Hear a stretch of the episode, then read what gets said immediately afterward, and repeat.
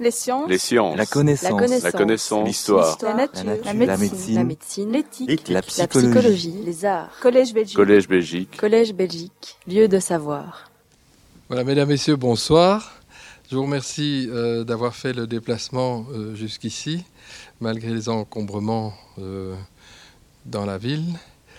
Et jusqu'à son arrivée, j'excuse euh, Jacques de Decker, qui était prévu au programme, mais qui prendra peut-être la parole un peu plus tard, euh, de telle sorte que nous, nous ne soyons pas retardés, qu'il reste un peu de temps pour euh, que vous posiez les questions, parce que le menu que je vous ai préparé est assez consistant.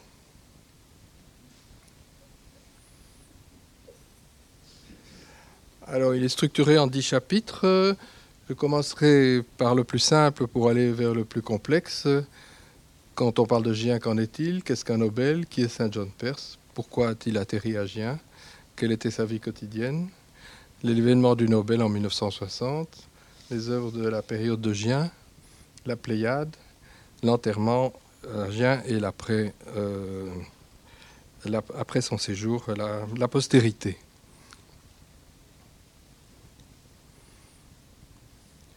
D'abord, ne pas confondre Gien avec un S et Gien sans S, qui est dans le Loiret. Et donc, euh, c'est du Gien avec S que nous nous occupons aujourd'hui. Alors, Gien est un petit village perché sur une colline, au bout, oh, je suis déjà trop loin, au bout de la presqu'île de Gien. Hein, le village se trouve là. Euh, la presqu'île présente une originalité naturelle, deux longues bandes de terrain qui encadrent un vaste plan d'eau. Les deux bandes se rejoignent au bout de la presqu'île, où la terre s'élargit des deux côtés, ce village se situant à peu près à l'équilibre, euh, à équidistance des extrémités. Donc il y a bien longtemps, et c'est ça qui est très original, la zone de Gien était une île.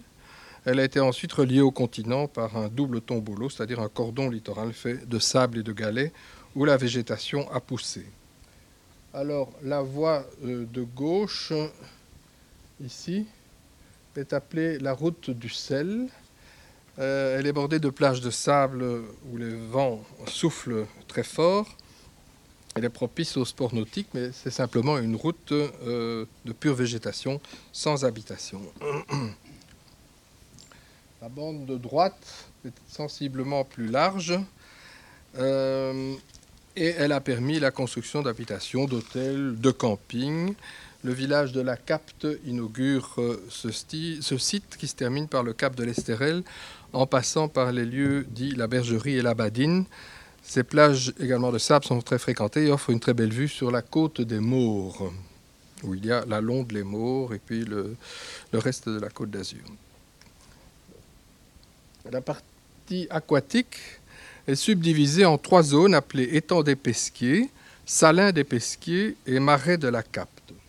C'est évidemment une zone protégée, une- un espace protégé fréquenté par de nombreuses espèces d'oiseaux, les plus visibles et les plus célèbres étant les flamants roses. Mais en fait, on dénombre maintenant plus de 200 espèces migratrices, plus de 40 espèces qualifiées d'exceptionnelles ou accidentelles, plus de 70 espèces nicheuses, où il y a là une avifaune exceptionnelle. Depuis le Xe siècle, la récolte du sel a été pratiquée dans la presqu'île. La partie gauche sur la carte est restée très sauvage, avec des rochers à pic et avec une zone naturelle protégée. Et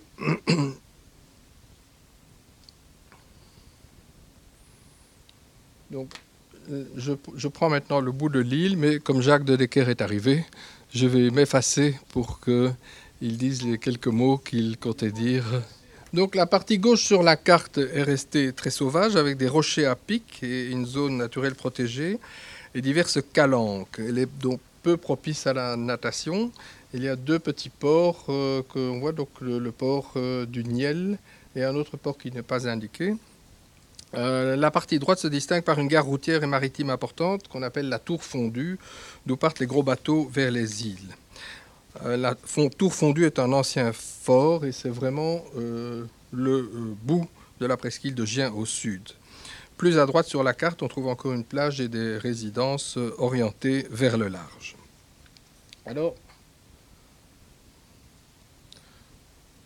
maintenant, parlons un peu de la presqu'île de jadis. J'ai trouvé des extraits d'un roman de Simon de la fin des années 40 qui s'appelle Mon ami Maigret, où euh, Simon décrit en quelques phrases l'atmosphère d'une traversée de la presqu'île de Gien en automobile. Je cite. Et il roulait. Le, le terrain était plat, désert, la route bordée de tamaris, avec un palmier par-ci, par-là, puis des salins blancs sur la droite. Le dépaysement était aussi total que si on s'était trouvé transporté en Afrique, avec un ciel d'un bleu de porcelaine, une atmosphère parfaitement immobile. Un peu plus loin, l'auteur décrit l'arrivée à la tour fondue. L'auto, après une demi-heure, s'arrêtait sur une pointe rocheuse où on ne voyait qu'une auberge de style provençal et quelques maisonnettes de pêcheurs peintes en rose et en bleu pâle. Et puis, tournant ses regards vers le large, Maigret était ébahi, je continuais la lecture de Simon, on restait la bouche ouverte. La mer était d'un bleu incroyable, comme on n'en voit d'habitude que sur les cartes postales. Et là-bas, à l'horizon, une île s'étalait paresseusement au milieu de la surface irisée, avec des collines très vertes. Voyons maintenant les lieux insulaires. Au large du Port-Roger se trouvent deux petites îles, le Petit et le Grand Ribot. Facilement euh, atteignables, mais désertes. Plus exactement, le prix Nobel de physique 1913, Charles Richer, fut propriétaire unique du Grand Ribot, et hormis le gardien du phare et son épouse, il était son unique occupant. Ce savant un peu spécial éleva des méduses à des fins de recherche scientifique et tenta, en vain d'introduire sur le rocher des kangourous. Les trois îles, maintenant, vous les voyez, et je suppose que beaucoup d'entre vous sont déjà allés par là. Les trois îles habitées par des autochtones et fréquentées par des touristes sont situées plus loin et portent le nom des îles d'Or. Porquerolles la plus connue, la plus touristique, ensuite Porcro et plus loin le Levant. Ces îles et la presqu'île de Gé ont été des lieux importants pour la défense militaire des côtes françaises. On y trouve donc des restes de forts et des parties de leur territoire sont encore militaires. L'île de Porquerolles a été achetée en 1912 par un Belge qui avait fait fortune au Mexique, François-Joseph Fournier. Un livre lui a été consacré il y a quelques années, il se lit comme un roman. Sous son impulsion, euh, l'île a été enrichie de nombreuses vignes, d'arbres d'espèces rares et variées, de nouveaux chemins. Elle a connu, connu un développement propice à des résidences durables. Elle a été reprise par l'État français en 1971 après le décès de la veuve de Fournier.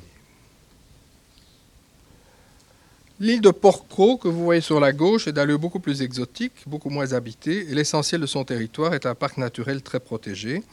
Enfin, l'île du Levant, la plus orientale, 95% de son territoire appartient à l'armée française. Les cinq restants sont le domaine Héliopolis, où le naturisme a été instauré en 1931. Tous ces territoires relèvent administrativement de la commune d'Hier, que vous voyez en bas sur la carte, accessible par la route, le train, le bateau et l'avion. Le port d'Hier et l'aéroport Toulon-Hier sont voisins. Selon l'Office du tourisme du département des Alpes-Maritimes, Hier ne fait pas partie de la Côte d'Azur puisqu'elle se trouve dans le département du Var. On parle alors de côte varoise, de Bandol jusqu'à Saint-Raphaël. Mais pour beaucoup de guides touristiques, la Côte d'Azur commence à Bandol et se termine à Menton. De toute façon, Hier et ses îles se trouvent euh, en région de Provence-Alpes-Côte d'Azur, elles peuvent sans conteste être qualifiées de provençales. C'est important pour la suite, vous comprendrez. La beauté des sites, la richesse de la biosphère, les vents qui adoucissent les canicules ont évidemment attiré de nombreux artistes et écrivains dès le XIXe siècle, sans oublier les motivations amoureuses. Commençons par hier. D'abord les aspects euh, culturels donc de hier et puis des îles. Lamartine brigua son siège de député dans la circonscription d'hier. Il écrivit 40e entretien de littérature qui était une apologie métaphorique du poète provençal Frédéric Mistral. Celui-ci vint à hier en 1885 et se rendit à Porquerolles et à Porco Et euh, ça lui inspira son recueil Les îles d'or, 1886. Il obtint le prix Nobel de littérature, on en parlait, en 1904. L'écrivain suisse Henri Amiel vient soigner ses poumons en 1875 et fait le récit de son séjour dans son journal intime. Paul Bourget y acquit une énorme et somptueuse propriété, le plantier de Costebelle. Plusieurs de ses romans, Les Voyageuses, Charité de femmes, Lazarine, ont été inspirés de paysages hiérois. En 23, André Gide séjourna à Hier chez Bourget. Il fut aussi reçu à Porco chez Jules Supervielle. Séjournèrent aussi à Hier Jules Michelet, qui y mourut d'ailleurs, Hippolyte Taine, Léon Tolstoï, qui perdit son fils Nicolas, Ivan Tourguenieff, Henry James, Robert Stevenson, Ernest Renan, Edith Wharton, Rudyard Kipling, René Crevel, Jean Cocteau, Raymond Radiguet. La célèbre Villa Noailles, d'architecture futuriste, vit défiler des figures culturelles à partir des années 20. Plus tard, André Malraux eut pour compagne la romancière hiéroise Josette Cloty, fille du futur maire d'hier, Joseph Cloty. Il eut d'elle deux fils et en 1944, heurté par un train, Josette décéda tragiquement. Sur la presqu'île de Gien. Grand voyageur, l'écrivain Joseph Conrad est tombé amoureux de la presqu'île de Gien qui lui a inspiré son roman The Rover, publié à New York et à Londres en 1923, un an avant sa mort. Le livre a par la suite été traduit et publié en français sous le titre Le frère de la côte, Gallimard 1928, et c'est sans doute le premier roman ayant pour cadre la presqu'île de Gien, et il a été écrit en anglais. Par ailleurs, la comtesse Martine de Béag, richissime voyageuse et collectionneuse d'œuvres d'art, fut importante pour l'histoire de la presqu'île. Au bout de celle-ci, elle a acquis un grand domaine boisé avec vue sur mer en 1924, elle chargea le grand architecte provençal René Darde de construire une super villa qui heureusement existe toujours, vous l'avez peut-être déjà vu, appelée d'abord la Polynésie, elle se nomme à présent la Villa Moana. Et c'est dans cette villa que Martine de Béag recevait son grand ami, l'écrivain Paul Valéry, dont elle avait déjà fait son bibliothécaire à l'hôtel de Béag à Paris. Le domaine a ensuite été morcelé en 1957 par les héritiers de la comtesse et il a été loti. La Polynésie est devenue le nom de tout le domaine, dont l'accès, vous le voyez, est privatif. C'est là que se trouvent les plus belles demeures de la presqu'île. Vous comprendrez pourquoi plus tard je vous ai parlé de tout ça. Le village de Gien est réputé pour son artisanat d'art et les concerts qui se donnent souvent dans son église, pour son marché hebdomadaire et pour son hôtel-restaurant Le Provençal, qui a vu défiler de nombreuses personnalités et vedettes. Porquerolles. Simonon et sa première femme Tigui découvrent l'île dès 1925. Il s'installe dans une petite maison insolite, les Tamaris, au creux du port. L'auteur se lie d'amitié avec les Fourniers, acquiert un bateau, multiplie les balades vers le mât du Langoustier, qui est devenu un hôtel célèbre. C'est à Porquerolles qu'il écrit Le coup de lune, Le blanc à lunettes, Touriste de banane, Le testament d'un adieu, Monsieur la souris. D'autre part, sa nouvelle policière, Le grand Langoustier, et deux de ses romans ont pour cadre Porquerolles. Le cercle des Mahé, un roman d'ailleurs dont le titre initial était Le docteur dans l'île et mon ami Maigret dont je vous ai parlé.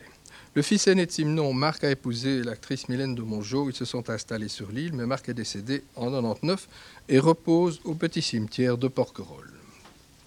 En 1922, deux futurs prix Nobel de littérature séjournèrent ensemble sur l'île. Roger Martin Lugard, Nobel 37, et Gide, Nobel 47.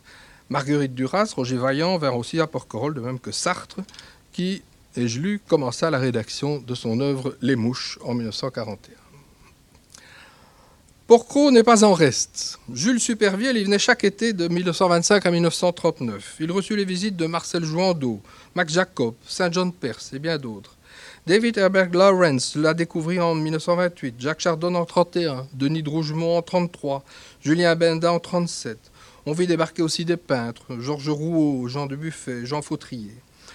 Henri Michaud et, surtout Jean Paulhan, que vous voyez ici, qui était très assidu, mais séjourné donc euh, à Porcro.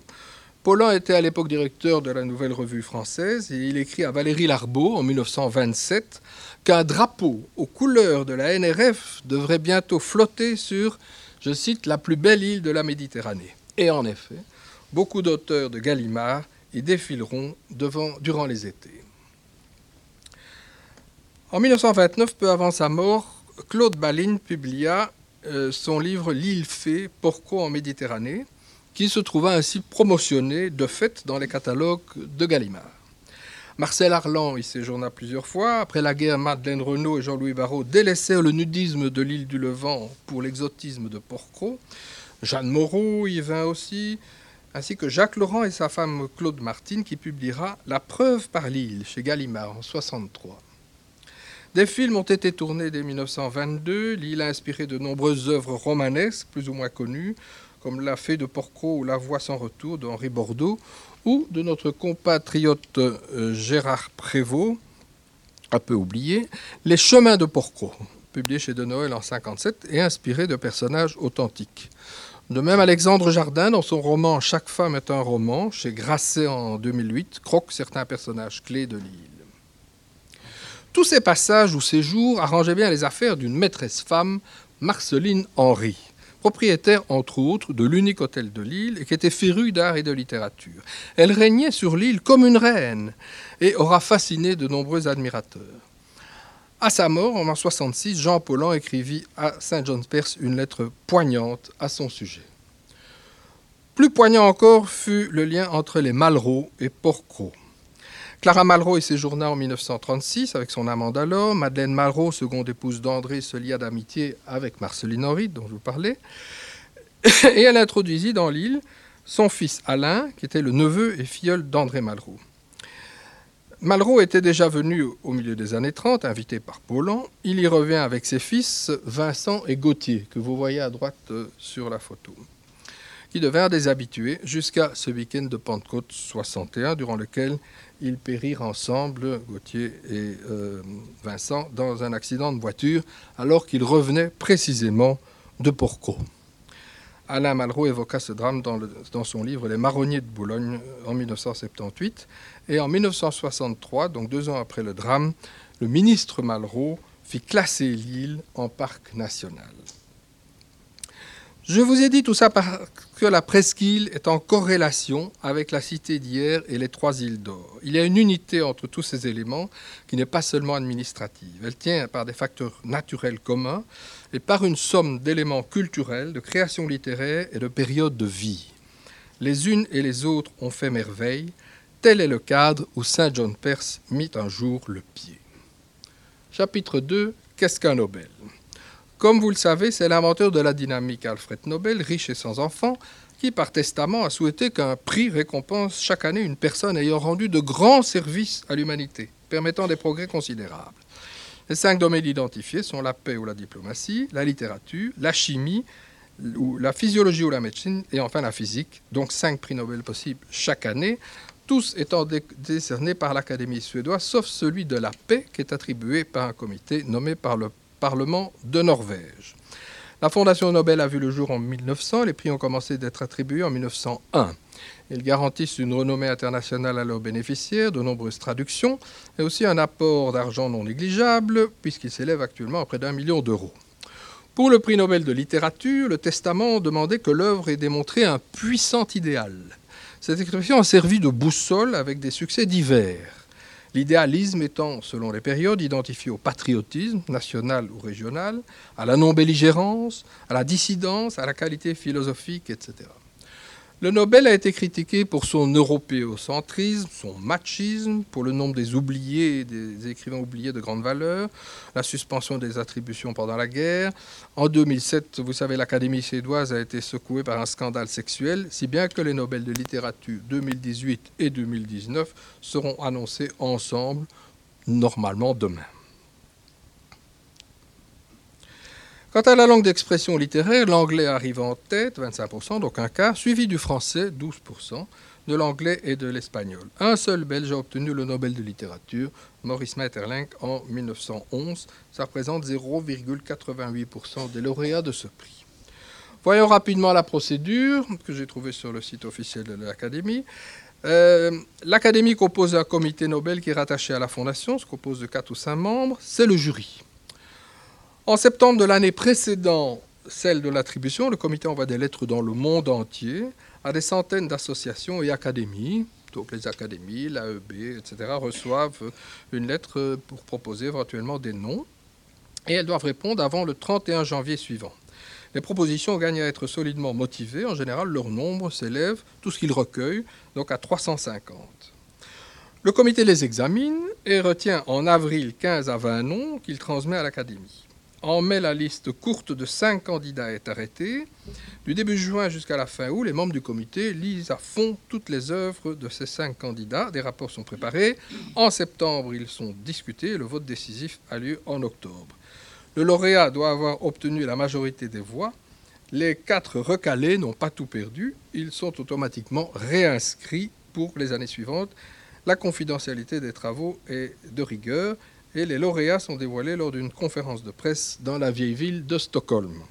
La remise des prix a lieu au cours d'une séance très solennelle le 10 décembre dans la capitale suédoise. Chaque lauréat doit faire un discours sur sa démarche littéraire et ses aspirations.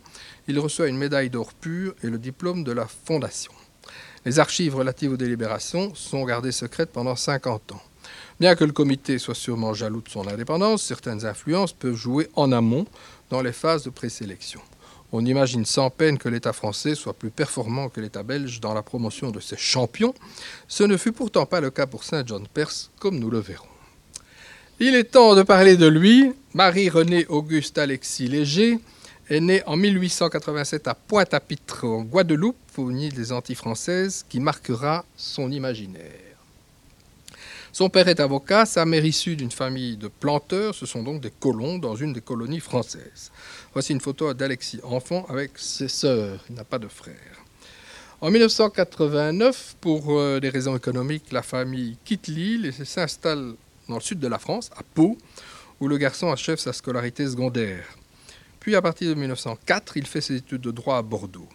Alexis est sensible, volontaire, curieux de tout. En 2007, à 20 ans, il a la douleur de perdre subitement son père et se sent désormais responsable de toute la famille. Point important. dès 1902, il rencontre des personnalités littéraires. Francis Jam, Paul Claudel, André Gide, Jacques Rivière. C'est la porte ouverte à la NRF où il publie ses premiers poèmes.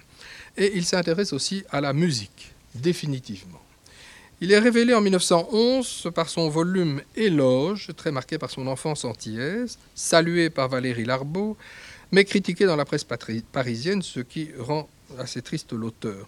Justement, le nom de l'auteur ne figure pas sur la couverture, comme vous le constatez, et c'est seulement en haut de la page de titre intérieur, la page suivante, qu'apparaît la mention Saint-Léger léger. Je vous expliquer après. Alexis monte à Paris où il fait diverses rencontres, voyage en Espagne, en Angleterre et réussit en 1914 le concours diplomatique. Sa priorité est de pouvoir subvenir aux besoins financiers de sa mère et de ses sœurs. Toute sa carrière professionnelle se déroule alors au sein du ministère français des Affaires étrangères. En 1916, il est envoyé en poste à Pékin où il restera cinq ans. Pendant cette période, son livre Éloge, que vous avez cité, gagne à son insu de nouveaux admirateurs dont Apollinaire. Il continue d'écrire des poèmes tout en donnant une dimension littéraire à ses textes administratifs. Il était réputé pour ça. Il effectue de nombreux déplacements en Chine et vers l'Asie centrale et la Corée.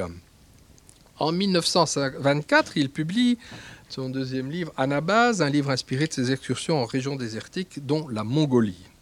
Anabase ne se réfère pas à l'œuvre de Xénophon. Étymologiquement, le mot signifie monter en selle ou expédition vers l'intérieur, mais pour le poète, il évoque la solitude dans l'action.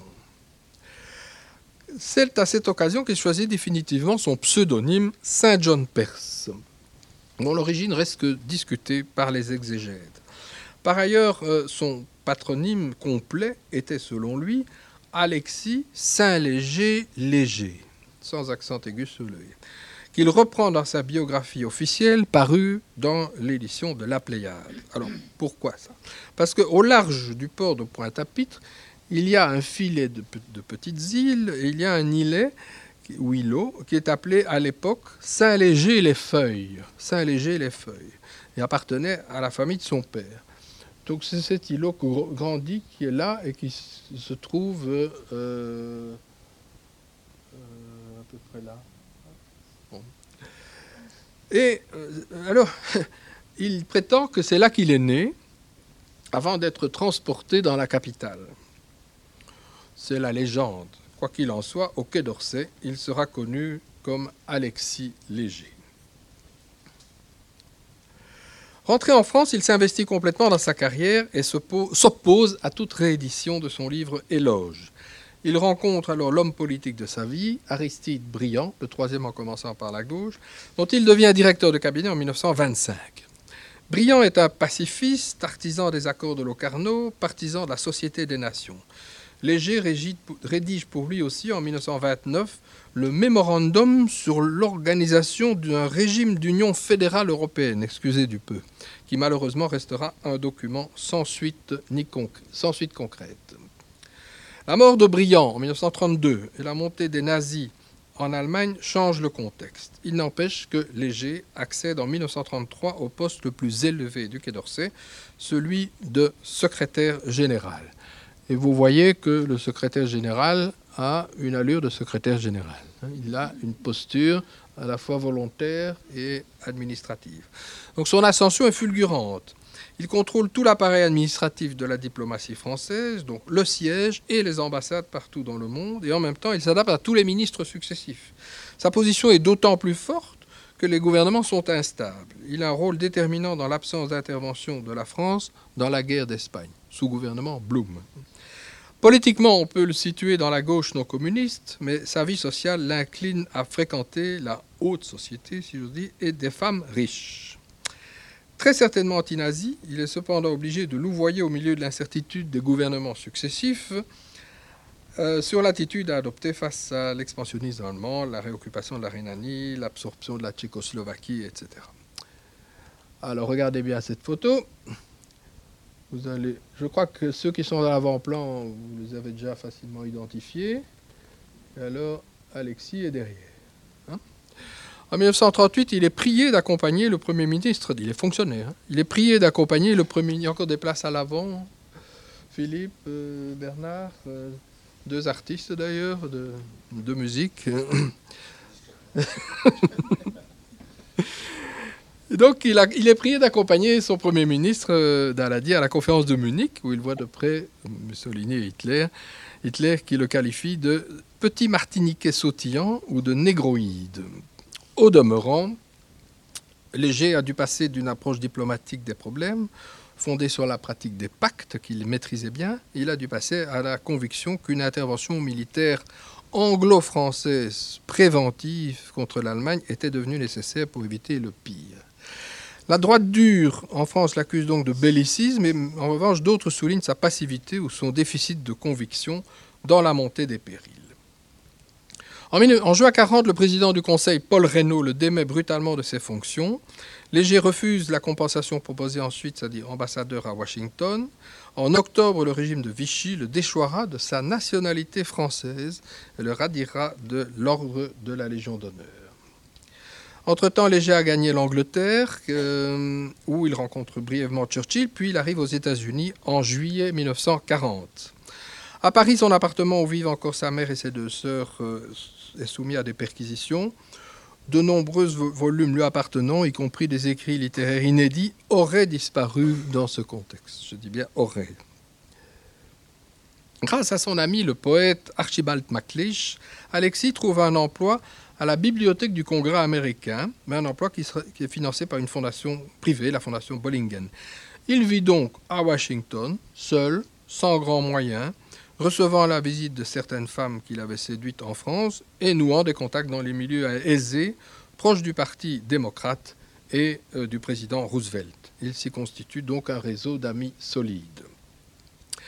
Point important, Léger refuse de rallier le général de Gaulle, malgré les appels du pied de celui-ci. Il juge que de Gaulle doit se contenter euh, d'un rôle militaire et que ses ambitions politiques euh, représentent un danger pour la démocratie française lorsque les Alliés auront gagné la guerre. Il ne se prie d'ailleurs pas de dénigrer le général auprès des autorités et des médias américains.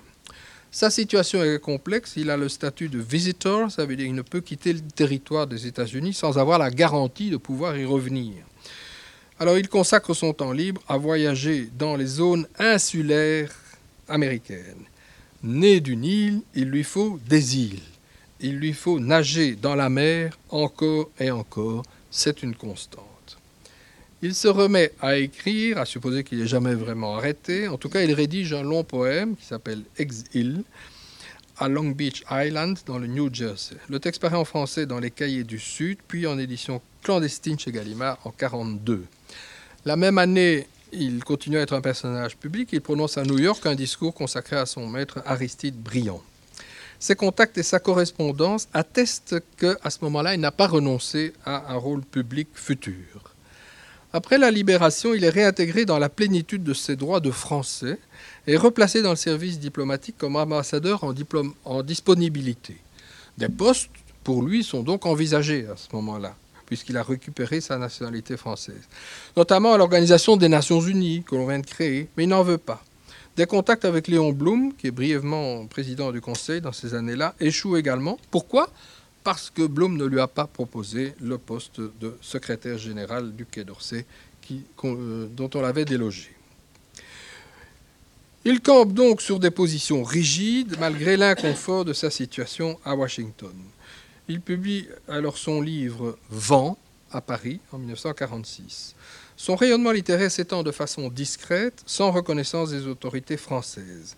Il garde des contacts épistolaires avec sa famille, mais souffre de ne pouvoir revoir sa mère, qui décédera en 1948. C'est à cette époque qu'il rencontre une américaine d'origine anglaise, Dorothy Russell, qui deviendra son épouse dix ans plus tard. En 1951, l'horizon s'éclaire enfin, et le basculement aussi il a acquis son statut de résident américain, qui lui permet de revenir aux États-Unis s'il en est sorti. Il va pouvoir jouir de sa pension de diplomate retraité. Et surtout, une commission d'enquête parlementaire française qui avait été constituée en 1946 pour identifier les responsables des épisodes ayant conduit à la guerre mondiale et que Léger craignait fortement. Cette commission termine ses travaux sans publier de conclusion. Le voici à l'abri d'une éventuelle condamnation, fut-elle morale. Cependant, la situation politique française ne lui convient toujours pas. Les gaullistes restent influents, comme le démontrera la suite, et revenir dans le tout Paris semble l'effrayer. On peut situer donc vers 1951 la métamorphose complète du diplomate en écrivain. Il sort de sa coquille, contribue au numéro d'hommage de la NRF consacré à André Gide, puis publie dans les cahiers de la Pléiade un message pour Valérie Larbeau. Il accepte aussi la proposition d'Alain Bosquet de voir publier un livre sur lui dans la collection qui n'existe plus, mais qui vous dit peut-être quelque chose, la collection Poète d'aujourd'hui des éditions euh, Pierre Segers à Paris. donc il est d'accord, il mobilise même par lettre sa famille pour retrouver des tas de photos qu'on pourrait insérer dans cet ouvrage. Et puis, ce qui n'est pas rien, en 1953, un premier volume des œuvres complètes de Sir John Peirce sort à Paris. Anabase est mis en musique, puis exécuté musicalement à Stockholm. Perse travaille à son nouveau livre Amer, A-M-E-R-S, qui sera publié en 1957, j'y reviendrai. Et c'est cette année-là qu'il revient en France, après 17 ans d'exil, et commence à passer les mois d'été à Gien. Entre-temps, il aura multiplié les voyages en tous sens aux États-Unis, élargi ses contacts et ses rencontres féminines. En 1959, il reçoit le Grand Prix euh, des Biennales internationales de poésie de Knock. Donc vous voyez sur la photo de gauche, Arthur Holo, vous le reconnaissez sans doute, à sa taille, son crâne et ses lunettes. Euh, les photos ne sont pas de très bonne qualité, mais il remet le prix à l'attaché culturel de l'ambassade de France en Belgique, euh, ça John Perse n'ayant pas fait le déplacement. Et la même année, il reçoit en France le Grand Prix national des lettres que lui remet le ministre de la Culture, André Malraux. L'année suivante, c'est la consécration absolue, le Nobel, après un voyage mémorable en Argentine jusqu'à l'extrême sud de la Patagonie. Gallimard lui propose de publier ses œuvres complètes dans la prestigieuse collection La Pléiade. Mais s'il écrit d'autres poèmes, j'y reviendrai, il consacre une grande partie de son temps à préparer cet ouvrage clé. L'édition Pléiade sort en 72 et constitue un événement littéraire.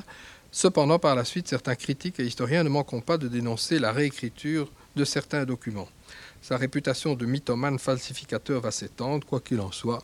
L'auteur est mort entre-temps, en 1975. Chapitre 4 Pourquoi j'aime? Au début des années 50, donc, le poète commence à songer à un retour en France. Il ne se voit pas vivre à Paris, même si une partie de sa famille y vit, il a besoin de contact avec la mer. Il a pas, et il n'a pas de quoi, il n'est pas riche, il n'a pas de quoi s'acheter une maison. Nous avons vu que certains hommes et certaines femmes ont compté dans sa vie. Aux États-Unis, il, il, avait pour ami fidèle Archibald MacLeish, auquel il dédie d'ailleurs le poème Exil, qui avait vécu à Paris et qui devint directeur des services de presse du gouvernement Roosevelt. Il faut aussi mentionner les mécènes francophiles qu'étaient Robert et Mildred Bliss, qui l'hébergèrent à son arrivée dans leur propriété pendant plusieurs mois, et aussi le secrétaire d'État, le sous-secrétaire d'État américain Sumner Wells. Donc vous voyez des relations assez haut placées. Des amis importants pendant une trentaine d'années furent Francis et Catherine Bidle, qui l'accueillirent et s'occupaient beaucoup de lui, et ils l'hébergèrent dans leur propriété de Long Beach Island, où il composa Exil, puis à Wellfleet, sur le Cape Cod, où fut rédigé en partie son livre Amer. Francis, tous ces gens sont un peu franco-américains quelque part. Francis était né à Paris et avait comme Alexis une formation de juriste. Il fut nommé ministre de la Justice de Roosevelt en 1940. Et il joua de son influence pour qu'Alexis Léger obtint le statut de résident. Catherine, que vous voyez là, était une littéraire.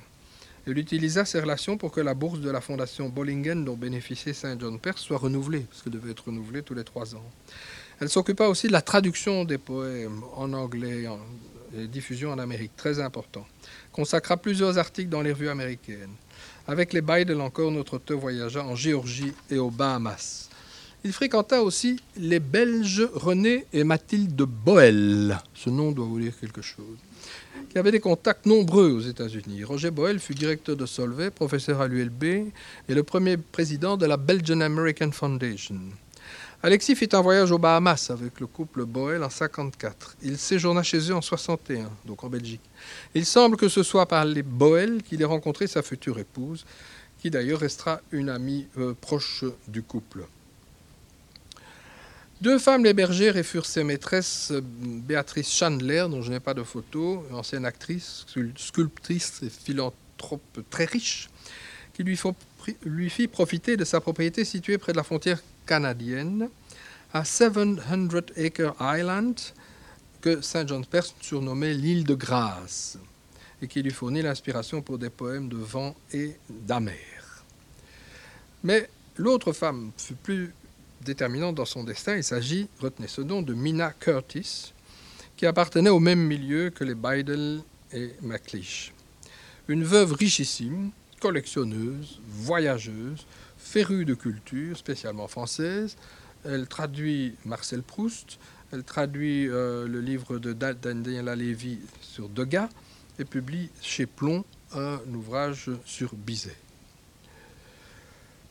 Perse effectua plusieurs longs séjours dans la propriété de cette dame à Chapel Brook, dans le Massachusetts. Et surtout, Mina Curtis prit l'initiative de lancer la recherche d'une maison en France pour l'écrivain. Le récit en vaut la peine, pardonnez-moi d'être un peu long. Mina charge une personne de confiance d'entamer une prospection systématique. La Bretagne est d'abord envisagée, sachant que Perse se sent plus atlantique et celtique que méditerranéen. Mais la maison sur une île bretonne nécessite trop de rénovation.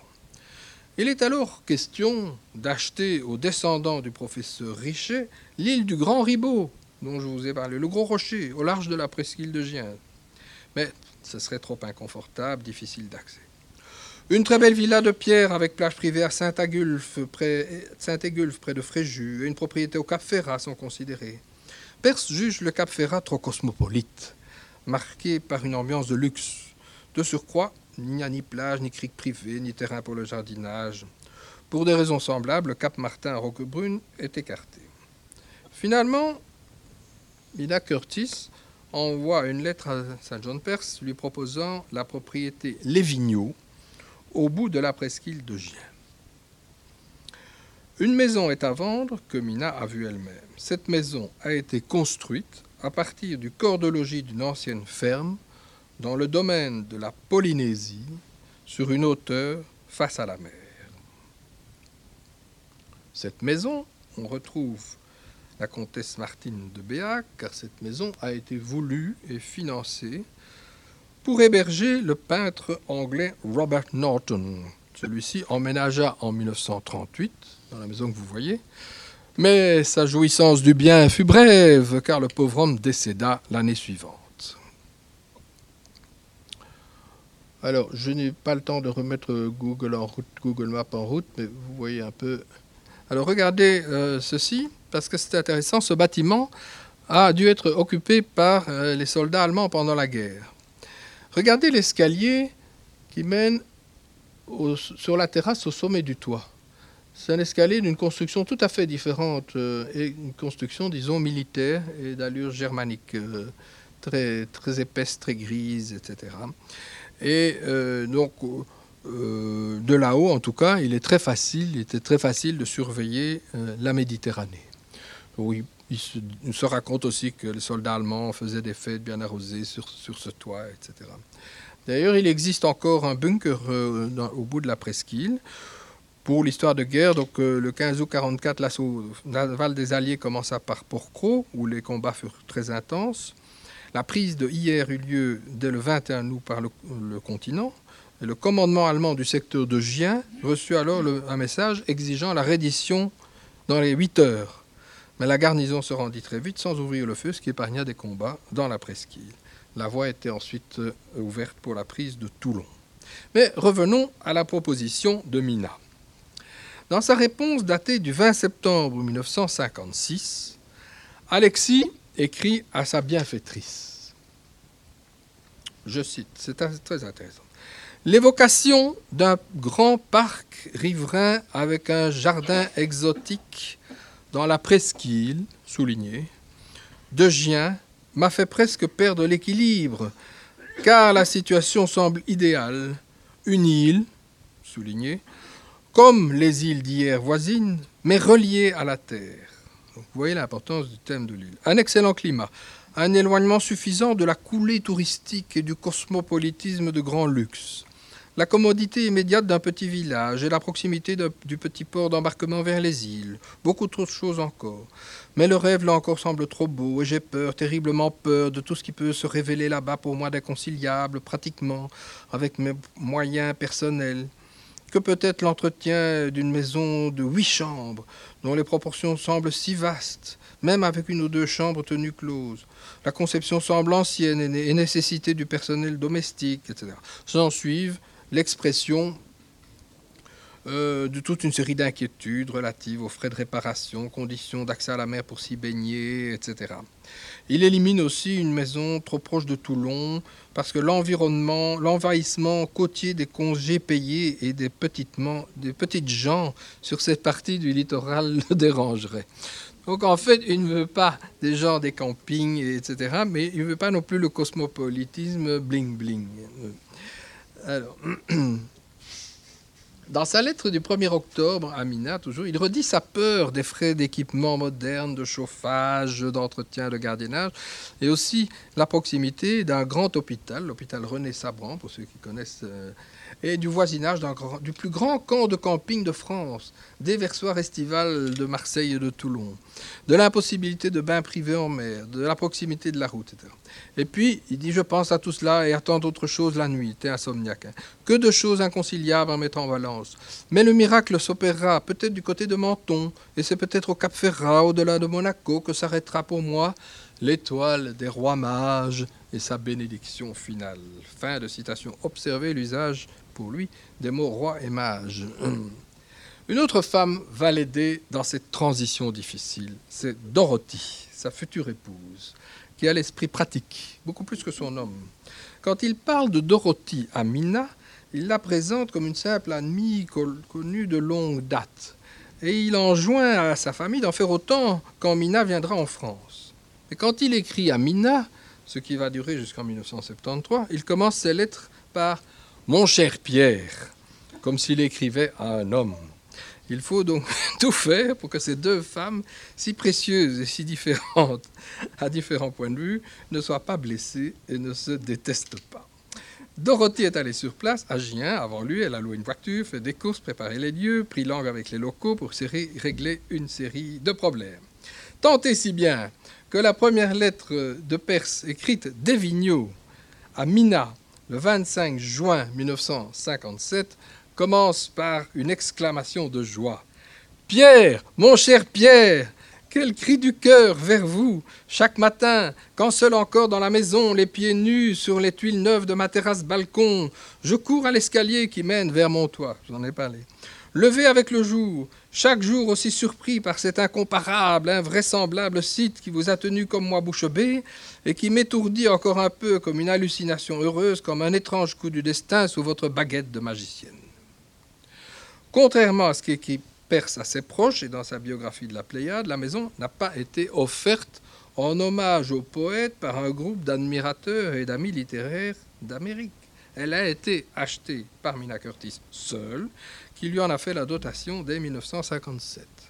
Mais pour être complet, signalons que Catherine Biden a constitué un fonds spécial pour la rénovation et l'entretien de la maison en collectant des contributions auprès de ses amis, rassemblant ainsi l'équivalent de 220 000 euros. Donc, décidément, les planètes sont bien alignées. Dorothy, qu'il appelle Dot ou Diane dans sa correspondance, vient vivre au Vigneault.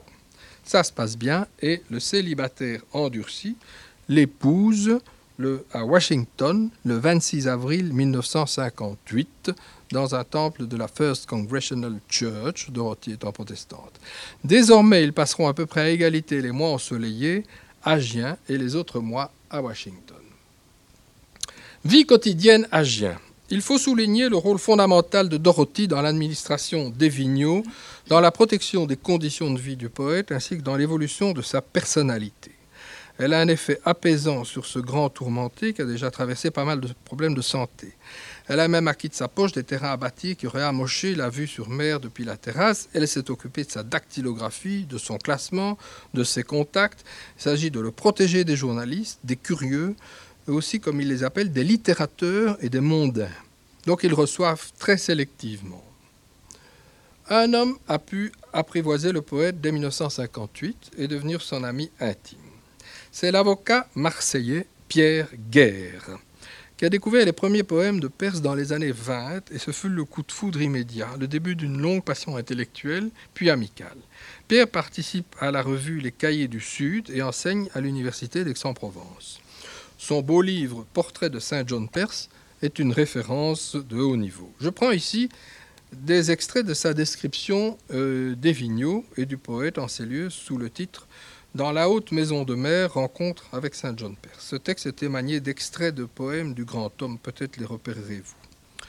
Le portail passé, le, pas, les pas du visiteur font crisser le, le gravier, alerte un chien invisible qui aboie dans une dépendance au volet clos, tous en ligne simple, en angle net, la maison claire et silencieuse. Autour d'elle, une grande lumière méditerranéenne accable les herbes odorantes, découpe les pins couchés par le vent du large.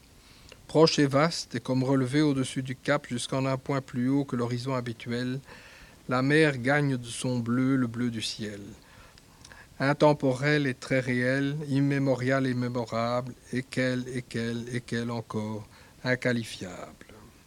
La sonnerie dérange un court instant l'ordre intérieur que l'on pressent derrière la porte cloutée. Une grande pièce dans la clarté des murs blancs et d'un haut escalier à la ferronnerie noire vient à ma rencontre Saint John Perse, de descendant vraiment une marche, deux marches et peut-être plus, droit et lent, le visage éclairé de ce sourire d'accueil qui est aussi une interrogation, une façon déjà de vouloir pénétrer la substance humaine de celui qui est en face de lui. Il l'interroge sur, lui, son origine, ses intérêts, etc. Euh, il parle de son élocution, j'abrège. Il encore un mot sur le bureau du poète. Le matin, son studio nu et bleu, bleu du ciel et de la mer. Orné seulement de cartes marines, et de deux petites panoplies de répliques en écailles d'armes primitives de Polynésie, il ne contient qu'une longue et étroite table espagnole, ascétique comme une page de Cervantes, cher au cœur du poète. Un beau trois-mâts armé, très hautement gréé, modèle authentique d'une ancienne unité de la vieille marine française, repose sur son affût de bois.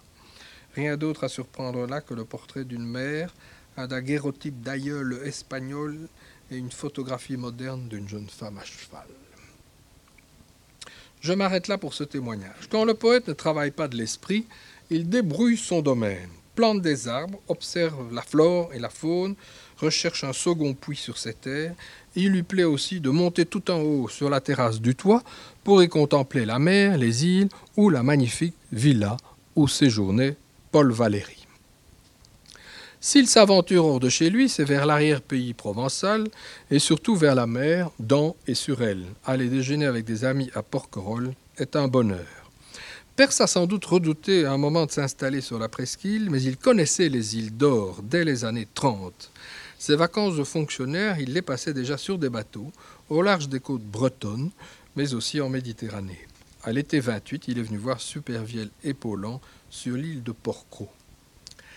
À la fin des années 50, il y retourne donc en voisin et sympathise avec la patronne des lieux, Marceline Henry, dont je vous ai parlé, et que vous voyez ici entre Paulan et Perse. Le poète avait un chien nommé Richard qui ne ramenait pas avec lui quand il retournait pour ses mois à Washington, et c'est Marceline qui le prenait sur l'île à chaque hiver. Voici un autre témoignage si vous allez à, Porco acheter ce livre, L'Esprit de l'île, écrit par Pierre Buffet, l'héritier de Marceline Henry et donc auteur de, ce livre, je le cite. Saint John Perse m'a paru s'être composé un personnage assez étudié. Marceline avait une grande admiration pour lui et a même été jusqu'à adopter son chien, Richard. Mais j'ai l'impression que c'était une admiration un peu convenue, car elle parlait à la fois avec beaucoup de respect et une espèce d'enthousiasme trop expressif, un peu surjoué. Le volume Honneur à Saint John Perse, publié chez Gallimard en 1965, m'a confirmé de ce côté mage, italique, guillemets, mage, un peu hautain du personnage. Fin de citation. Ce n'est pas trop mal vu. Toujours est-il que l'homme est heureux au vigno. Dans l'édition de la Pléiade figurent plusieurs lettres à Mina. À leur lecture, celle-ci aurait déclaré, parlant des lettres de Perse, elles sont très belles, surtout celles que je n'ai pas reçues. Toutes les lettres authentiques retrouvées ont été publiées par Gallimard en 2003 seulement. La lettre officielle, donc pléiadisée, datée du 9 septembre 1959, commence ainsi. Cette fois, il dit Mina. Mina, mais c'est pour l'édition de la Pléiade. Mina, ma paix ici est faite, et l'alliance consommée. Les vigneaux m'ont bien nu pour le meilleur et pour le pire, comme on dit en Amérique devant celui qui vous marie. Et j'ai trouvé un second puits, c'est mon anneau d'alliance. Plus je circule dans le midi méditerranéen, contre lequel mes aversions aux préventions ont toujours été vives, et plus je me convainc du caractère exceptionnel de cette presqu'île de Gien, au droit de ses falaises et de ses épis rocheux, dans la meilleure ventilation de tout le littoral. Le jour où la dame de Chapel Brook, exploratrice et enquêteuse pour moi sur toutes les côtes de France, à défaut dit le possible, a posé le pied sur cette terre d'élection, je sais qu'un doigt magique l'orientait là comme une baguette de sourcier. Veuillent les dieux qui l'éclairaient me garder leur faveur. Mes vieilles hantises de tristesse et de précarité dansent maintenant la pyrrhique loin de moi dans les steppes de l'oubli et les sables du passé. Les grandes ombres de l'exil n'avanceront plus sur mes terrasses ouvertes au futur. Diane, sa femme, est heureuse ici et l'on y rit beaucoup. Me voici maître en terre française d'un foyer et d'un toit. Et vous, chère Mina, pouvez sourire au loin de tout ce qui s'est accompli là d'un peu miraculeux en ma faveur. En 1971, le poète est appelé à lire quelques mots à un groupe d'enfants à dire quelques mots à un groupe d'enfants emmené par une organisation probablement philanthropique qui s'appelait Plein Soleil. Et son texte est révélateur de sa perception positive de la presqu'île. Un peu solennel comme d'hab. Enfants, soyez les bienvenus dans ce séjour privilégié du rivage provençal. Vous voici avec nous dans la presqu'île de Gien, à cette pointe extrême où la France s'enfonce dans la splendeur de la lumière méditerranéenne comme une lame solaire. Puis plus loin, il termine son bref discours en ces termes. Vous comprenez bien toute la chance d'un tel site en France. C'est une véritable leçon d'honneur qui peut en être tirée, un enseignement de l'âme tout autant que de l'esprit. Vous vous en souviendrez peut-être un jour, au seuil de votre vie. N'oubliez jamais cette énergie intime qui survient pour l'être humain parmi les épreuves de toutes sortes, la fraternisation avec les forces de la nature. Force bienfaisante, force divine. Puissiez-vous emporter d'ici une provision de courage, de confiance et de joie, et grandir toujours digne de la leçon de la presqu'île de Gien. Alors, les visiteurs, donc ils recevaient très sélectivement. Donc, j'ai quand même pu recenser les amis d'Amérique, j'en ai parlé, les proches amis d'Europe, euh, des écrivains et des artistes, le couple Barreau-Renault, euh, son traducteur italien, Roger Garaudy, Charles Meller, un critique euh, belge, Branquier, un poète, Beuve-Méry, le journal Le Monde, l'ex-reine d'Italie, l'ancien président Auriol, le futur président Mitterrand, et Paul-Henri Spaak, à ma grande surprise, qui était là deux fois. Alors, je ne sais pas comment ils se sont connus, ni ce que l'un a trouvé à l'autre, mais enfin, c'est amusant. Alors, maintenant, enfin le Nobel, il est temps d'aborder l'épisode de 1960. Ça faisait plus de six ans que des amis fidèles et influents y pensaient. Lui-même feignait de ne pas s'en préoccuper, il abordait parfois cette hypothèse dans sa correspondance pour signifier qu'elle lui importait peu. Ce n'était évidemment pas le cas, d'autant que le prix aurait réglé son problème d'argent, car les droits d'auteur payés par Gallimard étaient très loin d'être ceux d'un best-seller. Alexis Léger comptait parmi ses amis français appartenant au corps diplomatique Henri Oppenau, qui devint chef de la délégation française auprès de l'ONU en 1952. L'année suivante, le Suédois Daka Marschult devint secrétaire général de l'ONU. Vous avez entendu parler de Daka Marschult pour d'autres raisons, je n'insisterai pas là-dessus. Toujours est-il que ce grand pacifiste était aussi un amateur de littérature et notamment de poésie. Openau s'approchait donc de lui pour lui souffler l'idée d'un prix Nobel pour Saint John Perse, puisque Hammarskjöld était suédois. Alors, les œuvres de celui-ci avaient été traduites en anglais, euh, notamment par l'écrivain Thomas James Eliot, Nobel de littérature 48, la fondation Bollingen aussi. Et un réseau de promoteurs se constitua, où l'on retrouvera Catherine Beidel, Archibald MacLeish, et en France, les supporters n'étaient pas légion. Hein, il, avait une image quand même très trouble, mais d'anciens lauréats, Roger Martin Dugas et François Mauriac, se prêtaient à l'exercice des recommandations. Des traductions de larges extraits de l'œuvre furent effectuées vers le suédois et envoyées au comité Nobel. L'affaire n'était pas facile, car même si officiellement la nationalité ne peut être un handicap, Mauriac en 1952, puis Camus en 1957 décrochèrent le Nobel à un Français de plus, si rapidement, peu probable.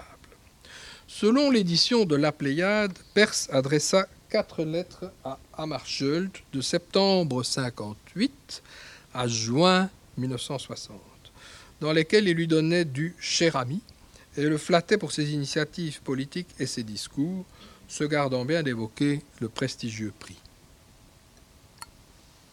Ces lettres apparaissent d'ailleurs sous la rubrique Témoignages politiques dans le livre. Au début de 60, Perse publia un nouveau recueil intitulé Chronique. Hammarskjöld s'étonna que le traducteur suédois habituel n'ait pas effectué sa tâche et se chargea en urgence de la traduction de Chronique en suédois. Il semble bien que Perse ait été informé de ses chances dès le début de l'été 60, car il commença à travailler son discours de réception, dont on possède quatre versions successives, durant cette saison. Qu'est-ce qu'il y a? Ensuite, il ne lui restait plus qu'à attendre le verdict prévu pour le 26 octobre. Selon le témoignage de son ami Francis Bidel, qui était au Vigneault, témoignage recueilli par Alain Bosquet, voilà ce qui s'est passé. Je cite. La veille, il était très calme et il est monté dans sa chambre très tôt, avant même 10 heures. Au matin, il était d'une extrême pâleur. J'ai saisi son pouls, j'ai compris qu'il n'avait pas pu fermer l'œil. Lorsque l'ambassade de Suède a téléphoné, un peu après 9 heures, il est remonté dans sa chambre et n'en a plus bougé. Mais il allait bien falloir euh, répondre aux coups de téléphone et aux télégrammes, dont celui du secrétaire général de l'ONU, à André Alain Bosquet qui l'appela au téléphone pour le féliciter. Alexis feignit la banalité. J'allais m'éloigner en mer quand j'ai appris tout cela. Ce qui est inexact, mais bon pour la légende, et que certains journaux ont repris d'ailleurs. Alors, un petit film. J'espère que ça va marcher.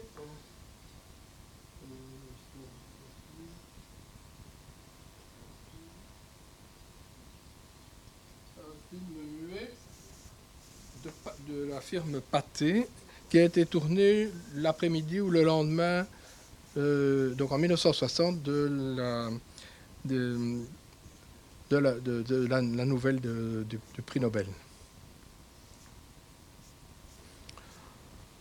Or, euh, vous allez voir, c'est une mise en scène avec euh, le poète qui se promène près de la mer, puis il est rejoint par son épouse. Voilà, comme c'est beau. Et puis, ils vont aller regarder tous les télégrammes, la pile de télégrammes qu'ils ont reçus.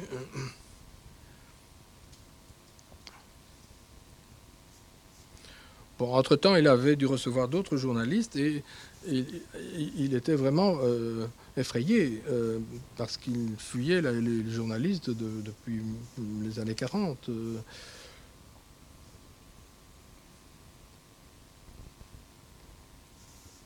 Je ne sais pas si la lumière n'est pas excessive pour que vous... Voilà, voilà. euh, regarde, ah, regarde, tu as vu ce télégramme-là, il vient à telle, à telle, etc.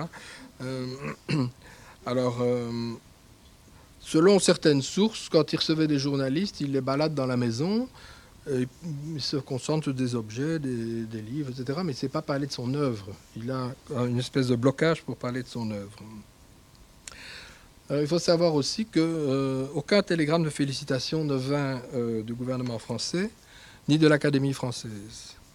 Que la France se singularisa aussi par l'absence de toute délégation officielle à la séance solennelle de réception à Stockholm le 10 décembre. C'est-à-dire que le général de Gaulle avait la dent dure. Voilà, ici, le, film va se terminer. Il médite. Il montre la photo de sa femme sur un cheval, je crois. Et puis, euh, il va regarder l'île de Porquerolles.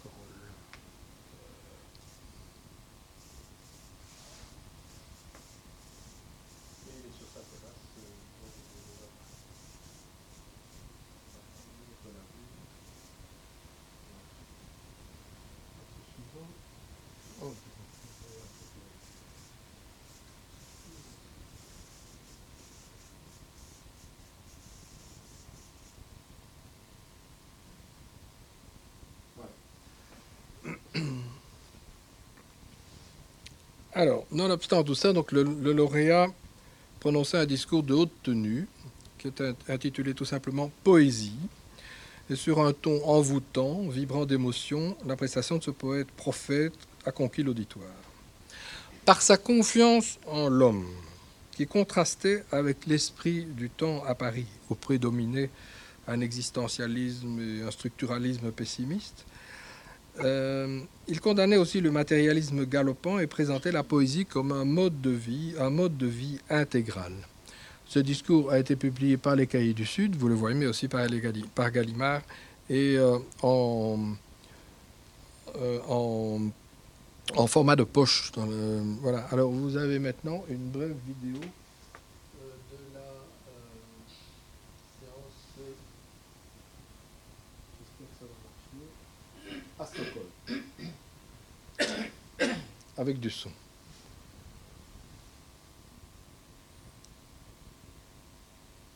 J'espère qu'il y a du son.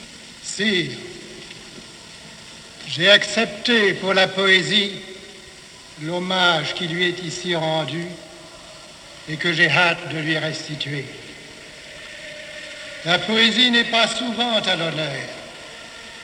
C'est que la dissociation semble s'accroître entre l'œuvre poétique et l'activité d'une société soumise aux servitudes matérielles et car accepté, non recherché par le poète, et qui serait le même pour le savant sans les applications pratiques de la science. Mais du savant comme du poète, c'est la pensée désintéressée que l'on entend honorer ici, qu'ici du moins ils ne soient plus considérés comme des frères ennemis. Car l'interrogation est la même, qu'ils tiennent sur un même abîme, et seuls leur mode d'investigation diffère.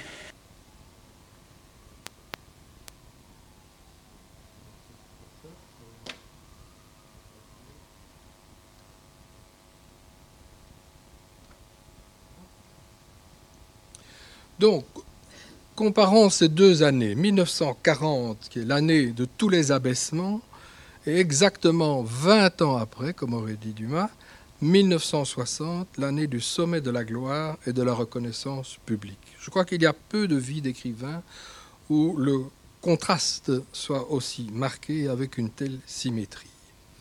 Désormais, l'histoire se voit obligée de retenir Saint John Perse et, si possible, d'oublier Alexis Léger. Comme on a dit en forçant le trait, le poète a tué le diplomate. L'œuvre poétique de Perse est d'ordinaire subdivisée en quatre parties, identifiées selon les époques et les lieux. En l'occurrence, l'exercice est assez facile. Il n'est pas nécessairement la meilleure porte pour entrer dans cette œuvre très complexe où, si je puis dire, tout est dans tout. Il y a d'abord ce qu'on appelle le cycle antillais, inauguré en 1909 avec ses premières publications. On y range donc éloges et certains textes qui font partie de la gloire des rois, dont la version finale ne sera publiée qu'en 60. Et ensuite le cycle asiatique, avec, où apparaît la signature Saint John Perse, avec Anabase, 1924, qui installe la réputation brillante d'un poète qui pourtant à l'époque ne souhaite pas faire trop de publicité. Et puis de 1925 à 1941, plus aucun livre ne sort, mais la rareté de ceux qui existent excite la curiosité et suscite encore et suscite alors les premiers lecteurs passionnés. Puis le cycle américain est le plus fécond littérairement, me semble-t-il. Trois livres, livres majeurs sont publiés Exil en 1942, Vent en 1946 et Amer en 1957. Le titre amer est bien sûr polysémique, on songe spontanément à l'adjectif mis au pluriel, mais le substantif désigne des bornes de, repérage en navigation, ou encore une liqueur. On peut aussi voir A dans son sens privatif, A, mer. La période américaine, en tout cas, est celle de la multiplication des traductions et d'une reconnaissance internationale allant crescendo. Le cycle provençal, le dernier, va de 57 à sa mort en 1975. Lorsque Perse emménage à Gien, Amer a déjà été publié, puisque la, première édition date d'avril 57. Fruit d'un travail de près de dix ans, ce livre prodigieux est un sommet de son œuvre. Lisez par exemple Étroits sont les vaisseaux. Quelqu'un a lu ça? Bien, allez-y. C'est un cantique des cantiques, c'est un poème, long poème à la fois cosmique et érotique euh, exceptionnel.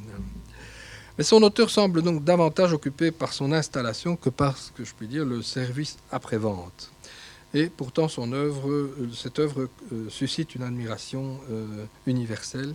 Elle est importante pour la suite. nous n'avons évidemment pas le temps d'évoquer et d'analyser encore moins les, trois premiers cycles, mais regardons donc sur ceux du cycle provençal qui sont mentionnés ici.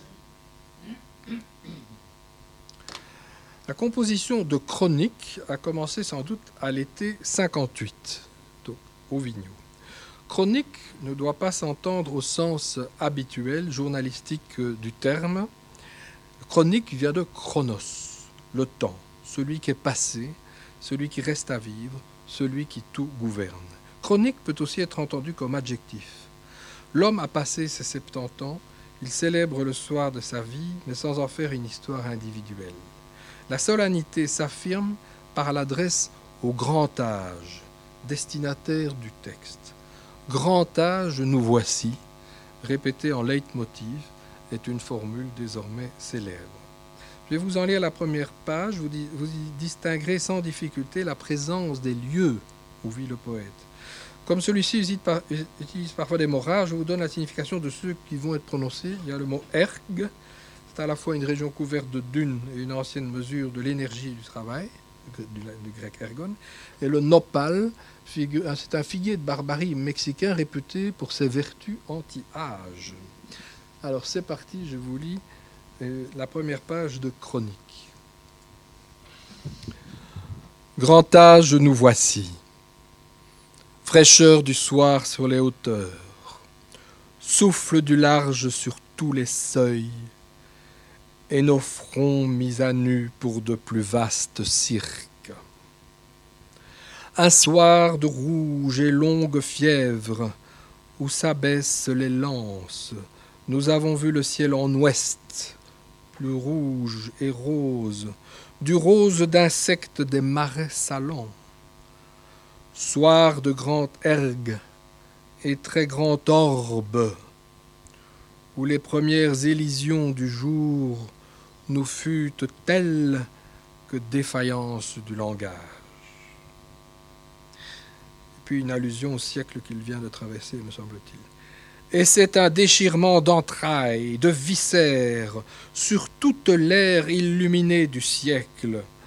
Linge lavé dans les eaux mères, et le doigt d'homme promené au plus violet et vert du ciel, dans ces ruptures ensanglantées du songe, trouées vives. Une seule et lente nuée claire, d'une torsion plus vive, par les travers du ciel austral courbe son ventre blanc de squale aux ailerons de gaz. Et les talons rouges du soir hennient dans les calcaires, et notre songe est en haut lieu, ascension réglée sur l'ascension des astres nés de mer. Et ce n'est point de même mer que nous rêvons ce soir. Si haut que soit le site, une autre mer au loin s'élève et qui nous suit à hauteur de front d'homme. Très haute masse élevée d'âge à l'horizon des terres, comme rempart de pierre au front d'Asie et très haut seuil en flamme à l'horizon des hommes de toujours, vivants et morts de même foule. Lève la tête, homme du soir. La grande rose des ans tourne à ton front serein. Le grand arbre du ciel, comme un opale, se vêt en ouest de cochenilles rouges. Et dans l'embrasement d'un soir aux senteurs d'algues sèches, nous éduquons pour de plus hautes transhumances, de grandes îles à mi-ciel, nourries d'arbouses et de genièvres. Fièvre là-haut et lit de braise, statue d'épouse pour la nuit, à toute cime lavée d'or. Fin de citation. Et le dernier chapitre de ce petit livre commence par la strophe Grand âge nous voici, et nos pas d'hommes vers l'issue. C'est assez d'engranger, il est temps d'éventer et d'honorer notre ère. Et le livre se termine ainsi Grand âge nous voici, prenez mesure du cœur d'homme. Il s'agit, me semble-t-il, d'une allusion au livre mort de l'Égypte ancienne où, durant la transition vers l'au-delà, le cœur du défunt est mis en balance par Anubis avec une plume d'autruche. L'auteur ajoute en tout cas en ce texte en dessous de ce texte la mention suivante Presqu'île de Gien, virgule, septembre 1959. Une telle précision ne lui est pas habituelle. Le premier ouvrage publié après l'obtention du Nobel s'intitule Oiseau. Le thème de l'oiseau est constant dans toute l'œuvre et la fréquentation des espaces naturels de la presqu'île et des îles lui a permis de s'en imprégner davantage. En 1963 et 64, Perse effectue des visites approfondies de la Camargue, dont il fait une recension extrêmement minutieuse dans sa biographie publiée en Pléiade. Il se révèle spécialement préoccupé par l'extinction des euh, plus grandes espèces d'oiseaux. Le livre n'est pas seulement né de ses observations, mais d'une rencontre avec le peintre Georges Braque à l'initiative de Jean Paulhan. Perse répond en fait à une demande des éditions Au vent d'Arles, revoici la Camargue, qui souhaite publier un luxueux ouvrage composé de lithographies des œuvres de Braque euh, sur euh, les oiseaux avec des textes du poète nobelisé. Le livre L'ordre des oiseaux sort au printemps 1962, ouvrage magique dont la réussite est d'autant plus surprenante que les deux auteurs ont travaillé séparément, chacun ignorant la production de l'autre. Magnifique, hein. si vous mettez la main là-dessus, ne ratez pas l'occasion. Puis le poème de 13 strophes est publié séparément chez Gallimard en 63, l'année de, de, la mort de Braque d'ailleurs, sous le simple titre Oiseau. Je vous en lis la toute fin, ce sera court. Ignorant de leur ombre et ne sachant de mort que ce qui s'en consume d'immortel, au bruit lointain des grandes eaux, ils passent, nous laissant, et nous ne sommes plus les mêmes. Ils sont l'espace traversé d'une seule pensée. L'aconisme de l'aile, ô mutisme des forts, Muets sont-ils et de haut vol dans la grande nuit de l'homme. Mais à l'aube, étrangers, ils descendent vers nous. Vêtus de ces couleurs de l'aube, entre bitume et givre, qui sont les couleurs mêmes du fond de l'homme. Et de cette aube de fraîcheur, comme d'un ondoiement très pur, ils gardent parmi nous quelque chose du songe de la création.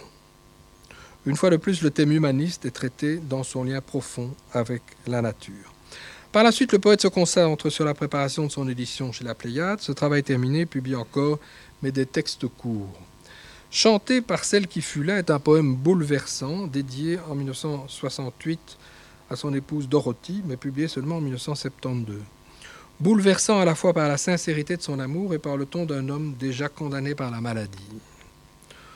Ô mon amour du plus grand songe, mon cœur ouvert à l'éternel, à votre âme s'ouvrant à l'empire, que toute chose hors du songe, que toute chose par le monde nous soit grâce sur la route. Et par hasard, j'ai retrouvé euh, sur Internet la dédicace de ce livre adressé à François Mitterrand. Vous voyez, signé Alexis Léger en 1971 pour François Mitterrand qui était de passage là.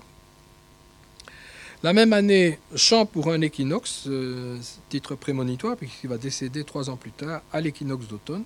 Et ajoutons aussi un livre très étonnant du grand photographe euh, arlésien, euh, le regretté Lucien Clergue, qui était devenu un proche du poète et quasi son photographe officiel, qui a réalisé un très beau livre de photographie de nus féminins sur les extraits du recueil d'Amer, choisi par l'auteur. Ce livre est intitulé Genèse et a été publié chez Belfond.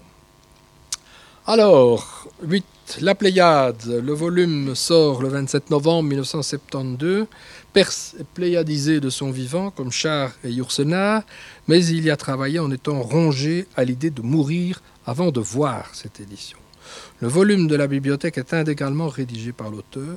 Aucun chercheur, critique, philologue ou autre n'a pu y collaborer. Plus exactement, la direction éditoriale avait été confiée par Gallimard à Robert Carlier, un admirateur sincère, qui rassembla beaucoup de correspondances persiennes, mais les relations épistolaires avec l'auteur tournèrent à dans les années 65-67, et donc ce fut une rupture que Carlier vécut très mal d'ailleurs.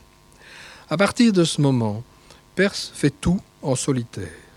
1967, c'est l'année de ses 80 ans de la dernière croisière qui le fatigue anormalement et de la décision d'arrêter les séjours à Washington. Ils seront donc là 12 mois par an à Gien. C'est sans doute la période où les bulletins médicaux ne sont pas bons. Alors, de 1967 à 1970, les Vigneaux deviennent le théâtre d'une course contre la montre, d'un forcing pour terminer un manuscrit géant et définitif, forcing accompli par Alexis et Dorothy et eux seuls. Ce travail est terminé en juillet 1970 à Gien et transmis à Gallimard. L'ouvrage fait environ 1450 pages, l'œuvre poétique n'occupe que 438 pages. Perse a donc dû fournir un travail considérable de gonflement pour que ses œuvres complètes atteignent une taille suffisante. Il répondait ainsi aux préoccupations de Gallimard, qui, bien qu'ayant eu l'idée assez tôt de le mettre dans la collection, avait des hésitations sur le coût de l'édition d'un ouvrage trop mince. Donc, il a rédigé sa biographie, qui est en fait une autobiographie de 32 pages, pour laquelle il entre dans des détails sur, lesquels beaucoup ne seraient pas entrés, sans parler des renvois aux longues notes en fin de volume. Il est prolixe sur les questions de généalogie, les traductions de ses œuvres, les gens qu'il a rencontrés, les observations effectuées dans la nature au cours de ses voyages, etc. Puis l'ouvrage est subdivisé en trois grandes parties. L'œuvre poétique, vous voyez le nombre de pages chaque fois, les discours, hommages et témoignages, la correspondance, puis les notes et la bibliographie. La confection de la partie 1 euh, œuvre poétique a permis d'opérer des regroupements de livres qui avaient été publiés séparément. Et donc vous voyez que cette fois l'œuvre est tout à fait consolidée avec ses titres définitifs et non plus émiettés. Et les regroupements apparaissent sur cette dia. La partie 2 est la partie politique de cette édition. Elle, euh, en fait, comprend des témoignages qui sont subdivisés en témoignages littéraires et témoignages politiques. Mais dans les deux cas, il s'agit surtout de lettres, parfois d'allocutions. Donc, vous trouvez dans la partie 3 que des lettres, mais dans la partie 2, vous trouvez beaucoup de lettres. Donc, la partie 3, ce sont les lettres de jeunesse, par exemple à Jacques Rivière, Alain Fournier, Claudel, Jam, Gilles, Larbeau. Les lettres d'Asie, c'est surtout destiné à sa mère. Et les lettres d'exil, on retrouve les noms évoqués Beidel, Bis, MacLeish, Curtis, Bosquet, Guerre, Paulan, etc. Euh, voilà. Alors, après une visite de Gallimard au Vignon en 71, la correction des épreuves est terminée au premier semestre 72. L'accueil immédiat de la presse et de la critique, immédiat, est enthousiaste. Cependant, les chercheurs, et notamment des historiens, vont étudier de très près les textes autres que les poèmes, les plus nombreux. Les, lettres d'Asie, parvenues avec retard à l'éditeur, sèment le doute. Elles auraient été rédigées beaucoup plus tard que les dates qu'elles indiquent, les années 20. D'autres lettres ont été réécrites. Certains renseignements fournis par l'auteur prennent des libertés avec la vérité historique. Donc les travaux de Catherine Mailleux de René Ventresque ou de Renaud Meltz, dont le livre énorme a été publié par Flammarion euh, et a euh, connu beaucoup de publicité dans, la presse, finissent par dresser un portrait différent de la légende. Voilà notre homme traité dans les journaux et magazines de mystificateur, manipulateur, faussaire, mythomane. Voilà quelques noms d'oiseaux que j'ai trouvés. et donc à ce moment-là, euh, son fan club et les amateurs de, littérature réfléchissent mais qu'est-ce qu'il a voulu faire il a dérapé, ou bien, et ils finissent par interpréter l'édition de la Pléiade comme une œuvre entièrement recomposée, une recomposition esthétique et une création poétique et même musicale du début à la fin. Contrairement à tous les volumes, la collection de, cette collection, que vous connaissez un peu sans doute, ce n'est pas une photo de l'auteur qui figure en couverture, mais un masque réalisé de lui en 1969 par le sculpteur hongrois Andras Beck. Donc celui qui acquiert ce volume de la Pléiade achète un masque, une œuvre masquée, un monument d'énigmes pour la gloire et la beauté. Qu'importe au fond la facticité dès lors que la grande poésie euh, est son contraire, justement. Que pèsent les péripéties effectives au regard de la grandeur du mythe? Quelle est la valeur de l'homme de chair et d'os qui va mourir comparé au visage impérissable de son œuvre? La maison des Vigneaux est devenue un théâtre où le grand jeu de l'équivoque et du mystère s'épanouit pour triompher de la mort qui rampe. Perse avait une vision plutôt sereine de la mort. En 1967, il écrivit La mort, c'est simplement entrer dans une plus grande aventure où il y a de la vie derrière sous quelque forme que ce soit. Mais pour quelqu'un qui, a sculpté sa propre statue, avoir une autre idée de sa, avait une autre idée de sa destinée hors norme, le problème se situait dans l'avant-mort c'est-à-dire la déchéance physique, peut-être mentale, qu'il faudra bien sûr dissimuler autant que possible. Atteint d'un cancer qui se généralise peu à peu, Perse est décédé de mort lente. Ses proches ont assisté à son affaiblissement, à son déclin, et il a eu le temps de se préparer. N'ayant pas de descendance, il décide de confier toutes ses archives à la ville d'Aix-en-Provence, où une fondation est créée. Il préfère cette ville à Nice, d'ailleurs, car euh, Aix est une ville universitaire, très artistique, etc. Et Pierre Guerre, fidèle ami et exécuteur testamentaire, devra s'occuper de créer cette fondation. La mise à disposition du public de toutes les collections va permettre de confronter les vérités des œuvres complètes avec la vérité historique. Donc les historiens n'auraient pas pu faire ce travail de déconstruction s'ils n'avaient pas eu accès aux archives que l'auteur a lui-même euh, euh, léguées donc aussi d'explorer les coulisses de la gestation de, chaque œuvre. C'est un risque assumé, c'est aussi un jeu supplémentaire entre le masque et ce qui fut masqué. Le poète n'est pas mort à l'hôpital alors qu'il en avait un juste à côté de chez lui, dans un grand parc, il y en avait un autre à Toulon. Une fois de plus, l'essentiel se passe dans la maison des Vigneaux. Pierre Guerre a théâtralisé les derniers moments de Perse dans son livre. Il décrit la situation en septembre 1975. Saint John Perse descendait les marches de la mort, lent, presque solennel, mais simple. Son regard avide d'espace semblait chercher plus loin. Dans la chambre, la lumière du jour était suspendue tel un souffle. La mère suzeraine et le poète également suzerain étaient face à face, bord à bord, comme la rive et le, flot. Un moment, nous l'avons laissé seul dans la pièce au mur blanc. Utile avec la mère un secret entretien. Dans la maison élevée, le moteur calme d'une barque de pêche sortant du petit port près de Gien résonnait. Dehors, c'était la grande lumière d'un automne radieux derrière les persiennes closes. Sans doute, Pierre Guerre narre-t-il de bonne foi et en esthète la dernière scène où il vit le poète en vie, mais contrairement à ce qu'il aimerait faire croire au lecteur, il n'était pas présent au moment du trépas. Perse est mort seul dans sa chambre, dans un grand soupir, au moment où l'une des trois femmes assurant sa garde était provisoirement sortie. Ces trois femmes étaient son épouse, sa gouvernante et Mathilde Boel. Celle-ci a apporté son témoignage écrit en 1989. Perse est mort exactement le jour de l'équinoxe d'automne, le samedi 20 septembre. Trois ans plus tôt, dans son poème Chant pour une équinoxe, un équinoxe, il écrivait, je cite, Un chant se lève en nous qui n'a pas connu sa source et qui n'aura d'estuaire dans la mort. Équinoxe d'une heure entre la terre et l'homme. Son décès, selon sa volonté, ne pouvait être qu'annoncé après les funérailles. Celles-ci eurent lieu le lundi 22 septembre au petit cimetière de Gien. Seuls étaient présents Dorothy, trois neveux, le jardinier et Pierre Guerre. Ensuite, la nouvelle se répandit dans les médias. Voici l'entrée du cimetière de Gien avec une plaque indiquant l'existence de la tombe du poète et sa position, qui est fléchée. Vous voyez aussi, si vous savez lire l'extrait du, petit discours aux enfants, euh, où il parle de, de, Gien. Voici la tombe, euh, à la fois lourde et simple. Euh, le Nobel repose à deux pas de la place du marché. Un camping n'est pas loin.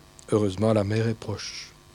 Et vous voyez que euh, figure aussi le nom de Dorothy. Euh. Le dernier texte publié par le poète date de 1974, intitulé Sécheresse, il se termine ainsi. Ô temps de Dieu, sois-nous propice, et d'une brûlure d'ail naîtra peut-être un soir l'étincelle du génie. Où courait-elle hier? Où courra-t-elle demain? Nous serons là, et des plus prompts, pour en cerner l'amorce fulgurante. L'aventure est immense et nous y pourvoirons. C'est là, ce soir, le fait de l'homme. Par les sept os soudés du front et de la face, que l'homme en Dieu s'entête et s'use jusqu'à l'os, ah, jusqu'à l'éclatement de l'os. Songe de Dieu, sois-nous complices. Et puis, plus bas en italique, Singe de Dieu, trêve à tes. Le texte est très énigmatique, on eût été surpris du contraire. Il y a évidemment un jeu de mots entre songe et singe. Le songe, c'est le rêve, mais aussi l'accès au surnaturel, d'une certaine façon, la formulation. Les guillemets indiquent toujours une voix venue d'ailleurs ou un locuteur difficile à identifier. On note aussi plusieurs termes communément péjoratifs complice, singe, ruse. Le singe, c'est l'ancêtre de l'homme, le sous-homme, l'imitateur grotesque. Mon interprétation est que ces deux dernières strophes qui sont toutes les deux de huit syllabes et sont dans une certaine réciprocité, ressemblent à un double aveu d'Alexis, personne physique au terme de son parcours. Il s'adresse au songe de Dieu donc dont il quête une forme de clémence, puis il s'adresse à lui-même en se présentant comme un singe de Dieu. Parce que le poète non seulement crée le monde, mais recrée le monde dans une hauteur prométhéenne. Donc ce finalement pas l'imitateur de Dieu doit mettre fin à son rôle. D'autre part, il reconnaît lui-même que sa vie terrestre fut peuplée de ruses, comme s'il lui fallait à la fin des fins avouer ses manigances dans le champ littéraire comme dans les péripéties politiques et privées, ou simplement constater que désormais il n'est plus possible de ruser. Et le point d'exclamation souligne l'injonction. La mémoire locale, dernier chapitre. La mort de Saint-Jean-de-Perse n'a pas suscité de grandes émotions de foule euh, sur la presqu'île. L'homme vivait à l'écart, ce que souligna la presse locale, mais il eût été assez inconvenant que les autorités municipales fissent preuve d'indifférence. Alors j'ai été la voir, je l'ai photographié pour vous. Il y a à Gien une rue Saint-John-Perse. Elle part de la route qui mène au centre du village et montre vers le signe, monte vers le signe des Vigneaux en longeant le domaine de l'hôpital René Sabran. D'abord carrossable en raison de deux ou trois maisons qui s'y trouvent, elle devient voie sans issue pour les véhicules et uniquement piétonne. Pour honorer un grand homme, c'est minimaliste. Rien à voir avec notre ami, notre avenue Roosevelt, par exemple, n'est-ce pas? Ici, plutôt une petite stroche, comme on dit à Bruxelles. Il existe aussi à Gien une école primaire Saint-John-Perse dont j'ai pu prendre quelques photos. Et beaucoup plus tard, en 2013, la médiathèque d'hier est devenue la médiathèque Saint-John-Perse. La veuve du poète Dorothy Léger a continué de vivre au Vigneault et est décédée à Toulon en mars 85. La propriété a été vendue en 86 à une famille lyonnaise qui en est toujours propriétaire. Grâce à son jardinier, j'ai pu entrer dans la propriété et prendre les photos que vous avez vues. Contrairement à d'autres maisons d'écrivains, elle ne se visite pas. Son état actuel appelle selon moi quelques rafraîchissements. Voici une des dernières photos de Dorothy Russell, l'épouse Léger, prise le 16 mars 83 à l'occasion de la remise de l'insigne de chevalier de la Légion d'honneur qui lui a été remise par le président Mitterrand au Palais de l'Élysée. Et on la voit ici euh, en, compagnie de Jacques Chirac, qui était présent à cette cérémonie et qui appréciait beaucoup les, poèmes, euh, même s'il n'en avait pas tout à fait, on ne l'imaginait pas, mais il savait déclamer du Perse par cœur. Euh, voilà. Alors Pierre euh, Guerre s'est occupé de mettre sur pied la Fondation Saint-Jean-de-Perse. Ici, nous sommes à Aix, euh, en Provence. Plus de 14 000 documents appartenant à l'auteur ont été transmis à la ville d'Aix. Le 19 juin 1976, la fondation a été inaugurée. Des locaux avaient été aménagés dans l'hôtel de ville. En 1989, la fondation a été transférée sous les verrières de la Cité du Livre, aux côtés de la bibliothèque municipale Méjeanne. ce bâtiment est très original il a autrefois abrité euh, une entreprise de fabrication d'allumettes. Alors la fondation, vous voyez le masque qui est bien exposé, bien mis en valeur, ça c'est le corridor intérieur. La fondation donc, est un organisme privé de reconnu d'intérêt public. Son conseil d'administration comprend des personnalités françaises et étrangères. ça, ça pas une très bonne photo, mais enfin je voulais quand même la mettre. Euh, le 86, la fondation a publié un livre d'hommage à Dorothy Léger, qui avait été administrateur de la Fondation, avait continué de suivre euh, de près ses travaux. La Fondation est ouverte aux chercheurs, complète le Fonds de Perse et organise des événements culturels, comme actuellement euh, l'exposition sur le voyage du poète en Mongolie en 1920, qui a lieu à Aix-en-Provence jusqu'au 9 novembre. Si d'aventure vous rendez par là. Aussi des ateliers d'écriture, euh, des conférences, résidences d'auteurs, etc. L'association des amis de la Fondation s'est dotée d'une revue qui s'appelle Souffle de Perse, qui publie des inédits du poète et des études sur son œuvre. Avec la Fondation, la ville d'hier a hébergé des colloques et expositions sur l'écrivain. On ne peut pas oublier la revue Les Cahiers du Sud, qui a certainement contribué à améliorer la perception de la Provence par Saint John Perse. Les petites histoires, son ancêtre de, cette revue euh, s'appelait Fortunio, et c'était une revue animée par Marcel Pagnol, 1914. Puis elle devient les Cahiers du Sud en 1925 sous la direction de Jean Ballard. Elle était basée à Marseille, elle a publié Perse dès 1942 et elle a dû mettre la clé sous le paillasson en 1966. À Paris, les éditions Gallimard ne se sont pas contentées de diffuser des exemplaires de l'œuvre de la Pléiade, mais aussi la petite collection de poésie, trois volumes de Perse, et le tout y est. Sept cahiers Saint John's Perse ont été publiés et ensuite on retrouve aussi une douzaine de titres dans la collection des cahiers de la NRF qui publient surtout des correspondances avec des amis comme Paulan, Amarchul, Kaiwa, euh, Goulbekian, qui a fait l'objet d'une conférence donnée par euh, Jacques de Decker euh, il y a quelques années ici au Collège Belgique. Les éditions L'Armatan ont aussi une collection persienne intitulée La Nouvelle Anabase. Enfin, il existe à Pointe-à-Pitre un musée Saint-John-Perse que je n'ai hélas pas pu visiter. Alors pour terminer, je vous offre, vous avez très très patient, je vous offre une petite récompense. C'est un film dizaine de et euh, voilà.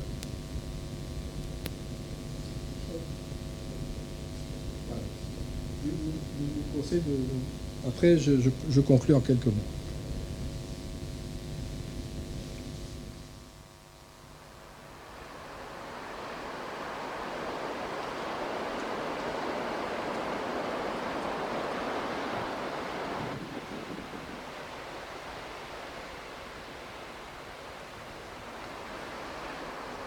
Avant qu'Ulysse ne revienne dans son île d'Ithaque, 17 années s'étaient écoulées. Dans la vie de Saint-Jean-de-Perse, on retrouve ce chiffre de 17 années. Il avait quitté la France en juillet 1940. Il s'établit sur la presqu'île de Gien en juin 1957. Il y mourra 18 années plus tard, le 20 septembre 1975. Il a 88 ans. Avant de lui offrir la maison des Vigneaux, une amie proche qu'il appelle sa magicienne, Missia Curtis avait scruté les côtes de la Méditerranée. Perse allait vivre dans la proximité des îles, le Grand Ribot, le Levant, Porquerolles et Porquerolles. Elle en avait fait le pari. La presqu'île de Gien correspond admirablement au désir de silence et de solitude du poète. Il ne s'agit pas pour lui de vivre une retraite heureuse et confortable. Grand âge nous voici, la course est faite et n'est point faite, la chose est dite et n'est point dite. La mort est au hublot. Jusqu'en 1968, il séjourne aux États-Unis. Avant de faire des Vigneaux sa demeure définitive, il habite les rivages du Var cinq mois par an, depuis la fin du printemps jusqu'au début de l'automne. Cette maison est modeste. La merveille, c'est que son bureau, la grande pièce commune du premier étage et la terrasse donnent sur la mer. Le pollen jaune des pins s'assemble aux angles des terrasses. Il se lève tôt le matin, il travaille. En fin de matinée, il emprunte un chemin accidenté qui le conduit vers la mer. Tout au bas d'une falaise, il se baigne quotidiennement. Il retourne aux Écritures, quitte son bureau en fin de journée. Il taille les arbres et débroussaille son domaine. Il aime la sécheresse du climat. La terre a dépouillé ses graisses et nous laisse sa concision. Il a planté un grand mât quand bon lui semble, il hisse les couleurs. Pas uniquement celles d'un drapeau tricolore, mais aussi un petit pavillon porteur de l'idogramme chinois qui rappelle son nom d'origine, léger. C'est l'ultime tournant de sa vie privée. Il a 62 ans, il épouse en 1958 Dorothy Russell. Elle a 20 ans de moins que lui, cheveux courts, allure sportive, elle nage avec lui dans la calanque, elle conduit la voiture, elle tape à la machine, elle est sa secrétaire permanente. Pendant les dernières saisons de sa vie, sa santé va s'altérer, elle sera jour et nuit son infirmière. Le premier texte des quatre grands poèmes de cette ultime période a pour titre Chanter pour celle qui fut là.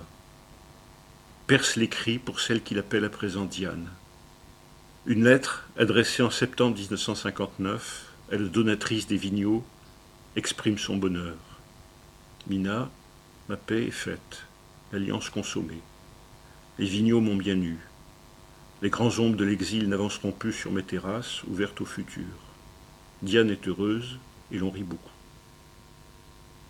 La mort au masque de Céruse se montre au fait chez les Noirs. La mort en robe de griot changerait-elle de dialecte? Ah, toute chose de mémoire, à toute chose que nous fûmes, tout ce qu'assemble hors du songe le temps d'une nuit d'homme, qu'il en soit fait avant le jour, pillage et fête et feu de braise pour la cendre du soir. Mais le lait qu'au matin un cavalier tartare tire du flanc de sa bête, c'est à vos lèvres, ô mon amour, j'en garde mémoire. Parmi ses plus fidèles amis, il y avait la petite équipe de la revue des Cahiers du Sud, principalement Jean Ballard, Pierre Guerre et Louis Brouquier, qui furent reçus au Vigneault. En 1942, la revue marseillaise avait pris le risque de braver l'éventuelle censure du régime de Vichy. Un numéro de la revue, ainsi qu'un tiré à part, diffusait une version d'exil. Pendant les années 50 et 60, la revue publia à plusieurs reprises des textes de Perse, ou bien des articles à son propos, entre autres une étude de Jean-Pierre Richard. Perse leur confia le manuscrit de chronique et célébra leur parcours dans le numéro du cinquantenaire de la revue. Perse fut entreprenant et généreux pour Jean Ballard, dont il plaida la cause auprès des fondations américaines. Il aurait aimé que les cahiers du Sud puissent bénéficier d'un mécénat venu de l'autre côté de l'Atlantique. Ces démarches furent malheureusement vaines. Saint-Jean-Perse avait retrouvé en France un ailier efficace et tenace en la personne de Jean Paulan, qu'il convia au Vigneault au début des années 60 et qu'il vient visiter à Port-Cros. Dans l'île, tous deux avaient une amie commune en la personne de Marceline Henry. Marceline se chargeait de garder son chien lorsqu'il repartait passer l'hiver aux États-Unis. Paulan avait déjà réalisé pour Perse en 1950, avec la couverture de Fautrier, le beau numéro vêtu de bleu des cahiers de la Pléiade. Il accepta avec une infinie patience de se charger de l'hommage à sa jeune Perse, gros pavé de plus de 800 pages. Jean Paulan était un familier de l'atelier de Georges Braque. Il ménagea une rencontre entre Perse et Braque le 26 novembre 1958. L'accueil du peintre fut chaleureux. Une grande amitié se scella entre ces deux créateurs qui atteignaient le soir de leur vie. En janvier 1962, pour la petite enseigne des éditions au vent d'Arles, Janine et Francis Crémieux proposèrent à sa jeune Perse la publication d'un livre, accompagné de douze gravures de Georges Braque. Ce projet permettait de fêter le 13 mai l'anniversaire de Braque, ses 80 ans. Saint-Jean-de-Perse, une fois n'est pas coutume, accepta de remodeler l'un de ses anciens textes dans des délais extrêmement courts. La publication de cet ouvrage fut une des ultimes joies de la vie de Braque, qui s'éteignit une année plus tard, le 31 août 1963. Avec toutes choses errantes par le monde et qui sont choses au fil de l'heure, ils vont où vont tous les oiseaux du monde, à leur destin d'être créés. Où va le mouvement même des choses sur sa houle? Où va le cours même du ciel sur sa roue? À cette immensité de vivre et de créer dont s'est émue la plus grande nuit de mai. Ils vont, et doublant plus de cap que n'enlèvent nos songes, ils passent nous laissant à l'océan des choses libres et non libres. Ce retour en France fut à la fois la solitude, le retirement dans une presqu'île, et puis le temps des honneurs et de la consécration. En octobre 1959, André Malraux lui remet le Grand Prix national des lettres. En décembre 1960, il reçoit le prix Nobel. Ce prix impliqua de longues démarches, des piétinements et de jeux d'influence pendant plus de six ans. Son ambition procédait de l'initiative d'un vieil ami de Perse, Henri Oppenau. Oppenau était représentant permanent de la France au Conseil de sécurité de l'ONU. En 1953, il y a amitié avec Dag Hammarskjöld lorsqu'il fut élu secrétaire général de l'ONU. Hammarskjöld était une grande figure de la diplomatie européenne. À titre posthume, on lui décerna un prix Nobel de la paix. Saint John Perse acceptait très rarement les entretiens dans les journaux. Une fois n'est pas coutume, pendant la séquence de la remise de son prix Nobel, il se prêta d'assez bonne grâce aux injonctions des photographes. Par exemple, Perse est à l'aéroport en compagnie de son épouse. Il examine un voilier dans un port envahi par la neige. Il sort d'un taxi pour rejoindre son hôtel. Pour évoquer les ultimes années du parcours de Saint John Perse, il faut penser au combat qu'il livra dans le volume de ses œuvres complètes qui parurent dans la Pléiade en 1972. Nous savons que ce gros livre entretient de curieux rapports avec la vérité historique. Perse a recomposé les données de sa biographie, modifié, censuré, inventé certaines lettres de sa correspondance. Ce monument qu'il a sculpté n'est pourtant pas l'ultime message du poète à ses lecteurs. S'il avait voulu masquer la vérité, Saint John Perse ne l'aurait jamais fait la donation des nombreux documents et pièces à conviction qui sont à la disposition des chercheurs qui viennent travailler dans sa fondation. La création de la Fondation Saint-Jean-Perse, son inauguration voici quatre décennies, le 19 juin 1976, nous la devons à un personnage étonnant qui s'appelle Pierre Guerre. Ce bâtonnier du barreau de Marseille, ce grand collectionneur d'art primitif était devenu un proche ami de Perse qu'il venait voir deux fois par mois dans sa maison des Vigneaux. Son gendre, Alain Vidal-Naquet, évoque pour nous sa relation avec le poète. Saint Jean Perse était un personnage impressionnant. Euh, il était déjà statuaire dans, son comportement. Alors que, alors que Pierre Guerre était prime sautier, je disais un peu farfadé. Euh, il était partout, on ne l'attendait pas. Il avait cette capacité, et je pense que ça a beaucoup distrait Saint John Perse, de, d'attirer l'attention sur tout ce qui paraissait nouveau, provocateur, euh, amusant. C'est par exemple Pierre Guerre qui va présenter à Saint John Perse, qui était un amoureux des oiseaux, l'aigle de Bonelli. Il a été aussi un grand organisateur, un animateur, et c'est lui à qui l'on doit la création de la Fondation Saint John Perse. Alors c'est vrai que l'idée de la Fondation Saint John Perse est venue plus, me semble-t-il, de Pierre Guerre que du poète lui-même. Euh, mais les choses se sont faites avec euh, certainement beaucoup d'opiniâtreté de la part de Pierre Guerre, mais avec aussi beaucoup de désinvolture. Lorsqu'il euh, se propose au maire, à l'époque Ciccolini, de prendre la bibliothèque Méjeanne, ça pouvait apparaître comme un crime de lèse-majesté. Comment pouvait-on détrôner la bibliothèque Méjeanne, qui était l'apanage de la ville d'Aix sur le plan littéraire? Eh bien, ça va se faire, avec des protestations évidemment d'un certain nombre d'édiles d'Aix-en-Provence, mais Ciccolini ne va pas résister non plus à Pierre Guerre. Et cela va séduire Saint John Perse lui-même. On a beaucoup commenté l'étrange pirouette que souligne les deux ultimes vers que Perse publia. À la fin de Sécheresse, pour le volume posthume qui fut titré Chant pour un équinoxe, le vœu, et puis le retournement de ces deux courtes phrases révèle une bien étrange contradiction. Songe de Dieu, sois-nous complices. Singe de Dieu, trêve à tes ruses. Voilà, ainsi se termine cette, euh, ce cours, euh, cette leçon, conférence.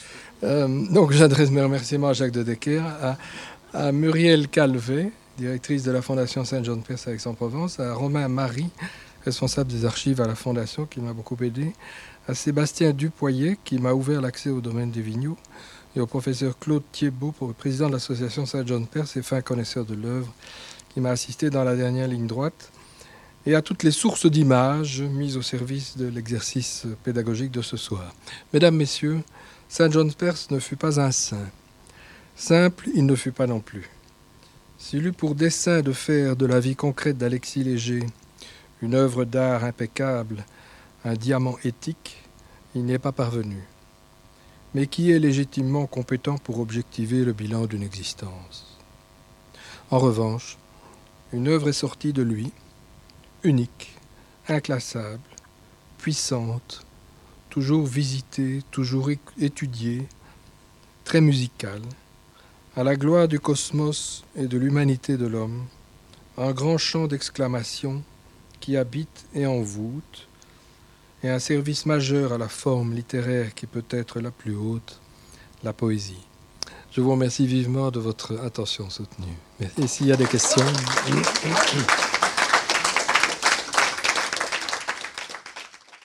Les sciences. La connaissance. La connaissance. L'histoire. La, nature. La médecine. L'éthique. La, psychologie. Les arts. Collège Belgique. Collège Belgique. Collège Belgique. Lieu de savoir.